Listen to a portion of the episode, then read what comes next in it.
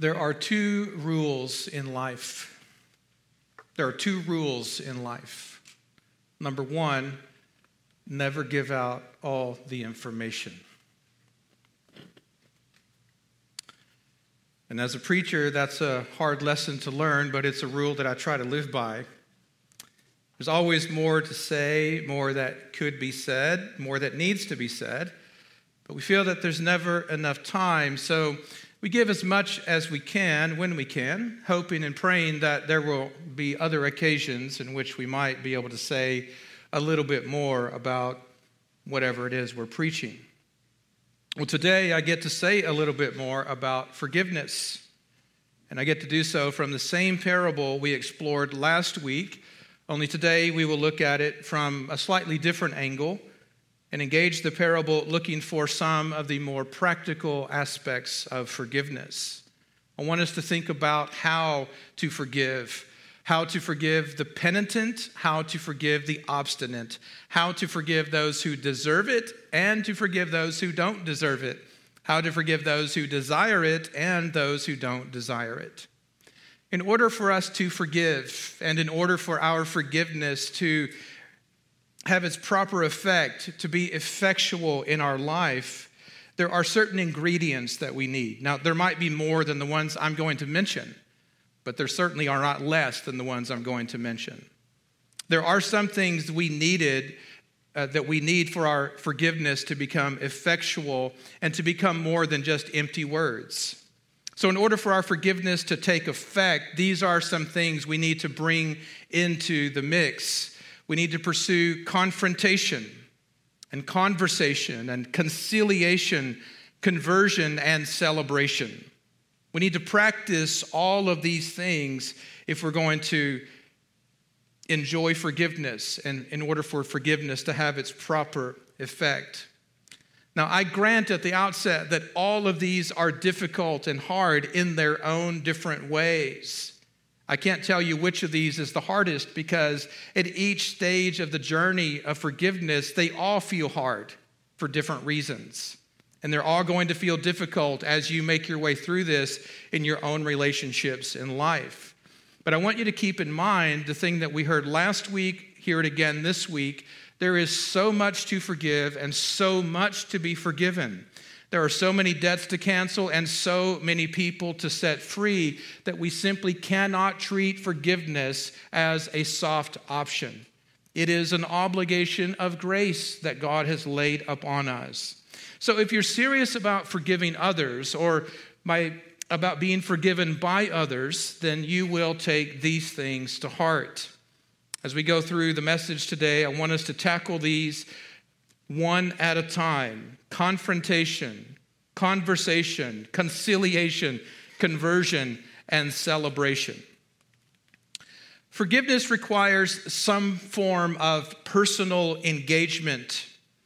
And that is where you and another person or persons meet together to address the source or the cause of whatever offense or grievance or problem stands between you. And whatever that thing is, that thing needs to be named if you want it to be made right. If you want the wrong to be made right, you've got to put a name to it. What is this thing that stands between us? What is causing the problem? You have to move past abstractions and ethereal concepts. You've got to get down to it and say, This is the thing. And that's what you see in the parable. In this story, the father goes out to meet both of his sons, and he meets them where they are, not where they should have been. He confronts them and their problems head on. And notice that he makes every effort to bring their sins, their guilt, their grievances, and their grudges, bring it all into the light. Someone has to make the first move. Maybe you have to make the first move. Maybe someone else has to make the first move, but someone has to make the first move. And in this story, the father makes the first move. Now you might think, well, no, the younger son did, but no, that's not true. The father made the first move because he never stopped looking for his son. He never stopped looking on the horizon, waiting for him to come home. the Father always kept his heart open for his sons. So the Father goes out to meet his sons where they are, not where they should have been. Yes, he goes out to meet the younger son who is coming from afar, but he also goes out to meet the older son who is nearby and yet in his heart is so far away. The father always had his eyes open for his sons. Now, I don't always quote Baptists as a Presbyterian minister, but when I do, it's usually Charles Spurgeon. And I love what the Prince of Preachers says about the Father's eyes in his commentary his sermon on this passage. He says, The Father saw his sons. And there's a great deal in that word saw. He saw who it was, saw where he had come from, saw what he had been, saw what he was, and he saw what he would soon be. His father saw him. God has a way of seeing men and women that you and I cannot understand. He sees right through us at a glance as if we were made of glass. He sees all our past, our present, and our future. And it was not with icy eyes that the Father looked on his Son. Love leaped into his eyes. So when the Father goes out to confront his sons, he does so in love. When you go out to confront others in your pursuit of forgiveness, or in your desire to forgive others, make sure that you do it in love and make sure that that love shows up in your eyes and in your expressions and in your emotion. Make sure it's an embodied love, and that will help you move to the next phase, which is conversation. Once you confront the person to address the problem, some form of communication is required. And when I say some form of communication is required, I'm urging you with all your heart to not imagine that that includes text messaging or email or even a phone call. Face to face conversation and dialogue between these two parties is what is required. You've got to be able to meet and tell each other the truth in love over coffee, over a table, so you can talk it out. So you can tell what happened and where it hurts and why it matters. And don't try to do it through other people or hiding behind others, but make sure that you engage in face to face conversation as far as it depends on you with the offending parties. Why? Because this is what we see. This is how God interacts with us. This is what we see in the parable. It's not communication from a distance or communication through something or someone else. It is face to face encounter. When the younger son came to his senses and repented his sins and returned home, he had a confession in his mouth. He is ready to tell on himself. He is ready to go on record against himself. He is ready to take ownership of his many sins and whatever the consequences are. He is ready to repent his sins and even ready to repair and repay the damage. When he says, I will ask to be one of my father's servants, that's what he has in mind. Not just eating, but I'm going to try to work and pay off the debt that I owe my father. But when the father saw him, he ran out to meet him, not in wrath and in anger, but in joy. He is so happy to see his son and so eager to forgive him that he doesn't even let his son get his full confession out. He doesn't have to hear all, about all of his escapades and about all of his sins. He doesn't need to hear the nitty gritty details of what he's been doing these many years away in the far country. The father had decided from the moment the son left and we would even say, prior to the son's birth and prior to his leaving, the father has decided in advance to love his son. And he has decided in advance that if he ever sees his son again, he's not going to give him a piece of his mind, he's going to give him his whole heart because he loves his son. And so he shows his son mercy and love, and he cancels his debts in love. And all of this takes place over a conversation between the two of them. When the older son raged against his father and refused to come and join the celebration, notice the father walked out to him. He walked out to him. Not in pride, not in anger, but he walks out gently and quietly. And the text says that he entreated his son. The word entreat means that he called him close, put his arm around him, and comforted him. That's what it means to treat, to entreat. The father listens to his son up close and personal. He lets his son express himself, to vent all of his anger, to fume, and to get it all off of his chest. He doesn't argue or correct or dispute what his son says. He listens, he takes all of it. His son is right about some of the things he says, but he's wrong about an awful lot of the things he says. And none of that matters in that moment. There's something more at stake here than winning this argument, than reasoning with his son the father stays close to his son, keeps his son close to him, and keeps listening. And when all is said and done, the father does for this older son what he had done for the younger son. Is he gave him all of his heart. And he says, "Son, you are always with me. Everything I have is yours. You're mine." And so he shows mercy and forgives his son and in love, he sets his son free. Sets him free from what? Sets him free from himself, from his own chains and his own cage that he has built up around himself. And all of this took place over a conversation between the two of them. Now, once you've confronted a situation and engaged someone in conversation, something else needs to take place. Some form of conciliation is required. Now, I grant that we don't use the word conciliation on a daily basis. In fact, this is probably the first time in my life, except for the first service, that I've even used this word. But it's a great word because it's something that we do every day without thinking about it, even if we don't use this word. Because what the word means is this that we help each other calm down. We de escalate situations. We diffuse the tension. We negotiate the peace. This is what the Father is doing for both of his sons. Why? Because the Father loves both of his sons. He loves the penitent son and the obstinate son. And he wants both of them to cast away their guilt, their grievances, and their grudges. He wants both of them to come all the way home in joy and in peace.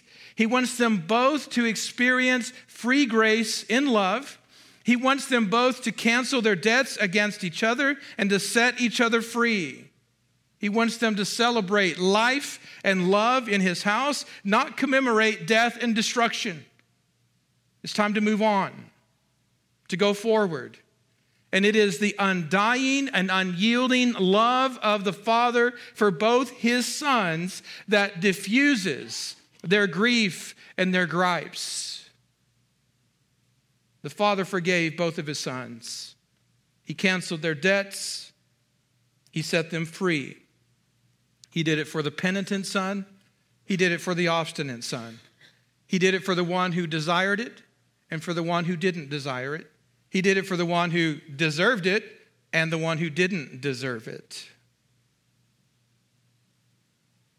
He cancels the debts of the penitent son who feels crushed under the weight of his own sins. And he sets free the obstinate son who feels trapped in a cage of servitude. The thing I want you to see here so easy to look at the sons all the time, but the thing I want you to see here is that the father never ceased to love either one of those sons. He always loved them. Nothing could ever separate his sons from his love. There's nothing that they ever thought, said, or did that would change their standing as his sons, whether they are nearby or far away, doing the right things or doing the wrong things. They were always his beloved sons. There was never any doubt in his mind about who they were, even if there was total doubt in their minds about who they were. Notice how both of the sons try to frame their story in light of their performance. The younger son says, I'm no longer worthy to be called your son. Treat me as one of your hired servants. He wants his father to see him the way he sees himself, not as a son, but as a servant. Not as the father's own flesh and blood, but as a hired hand working in and around the father's house. The older son is no different, no better. He says, Look, these many years I have served you and I never disobeyed your command. He wants his father to see him the way he sees himself, not as a son, but as a servant, not as his own flesh and blood, but as a hired hand in his house.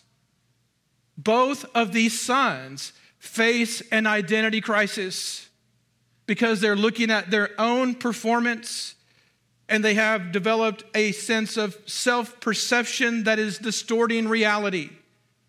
Their confession seems so humble on the surface. Just make me a servant. But scratch the surface and you'll see how haughty and arrogant these confessions are in subtle ways. This is the way many people, including us, try to deal with our own sins and failures and frustrations. We keep flogging ourselves and punishing ourselves and reducing ourselves to what? To some aspect of our worst performance.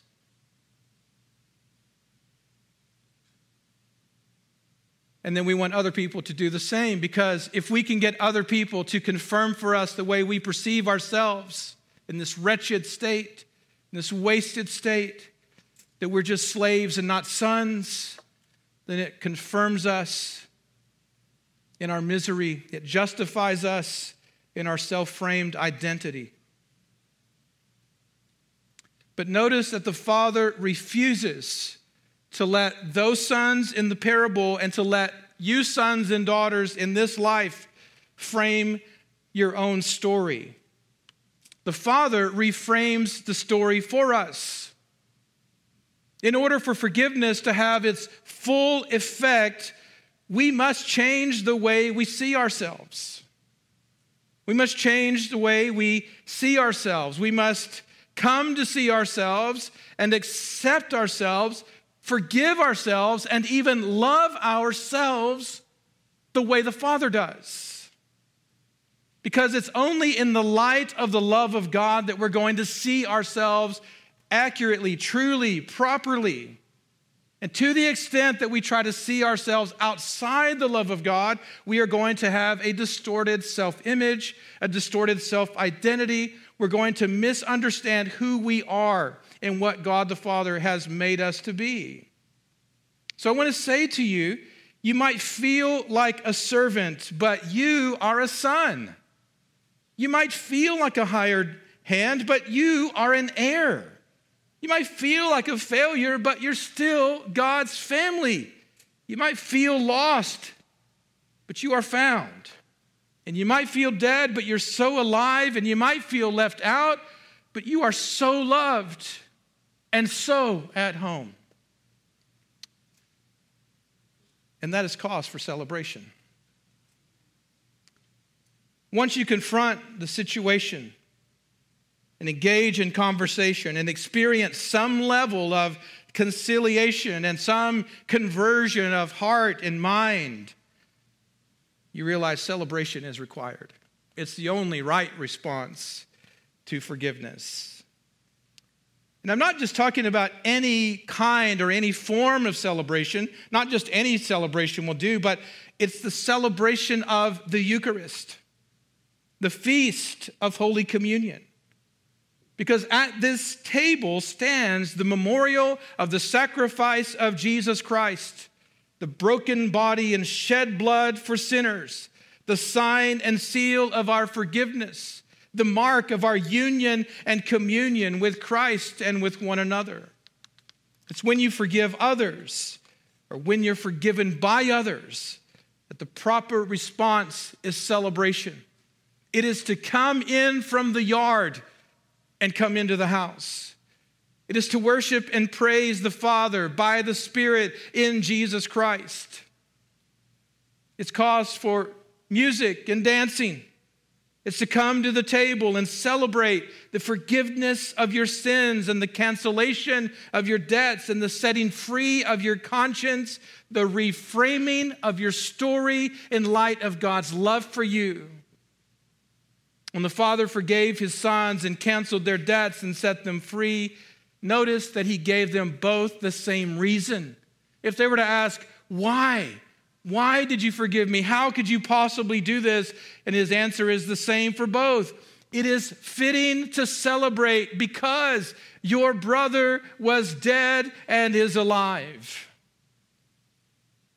And, brothers and sisters, I want you to know that that is just as true for you as it was for the sons in the parable, if not more true. Why?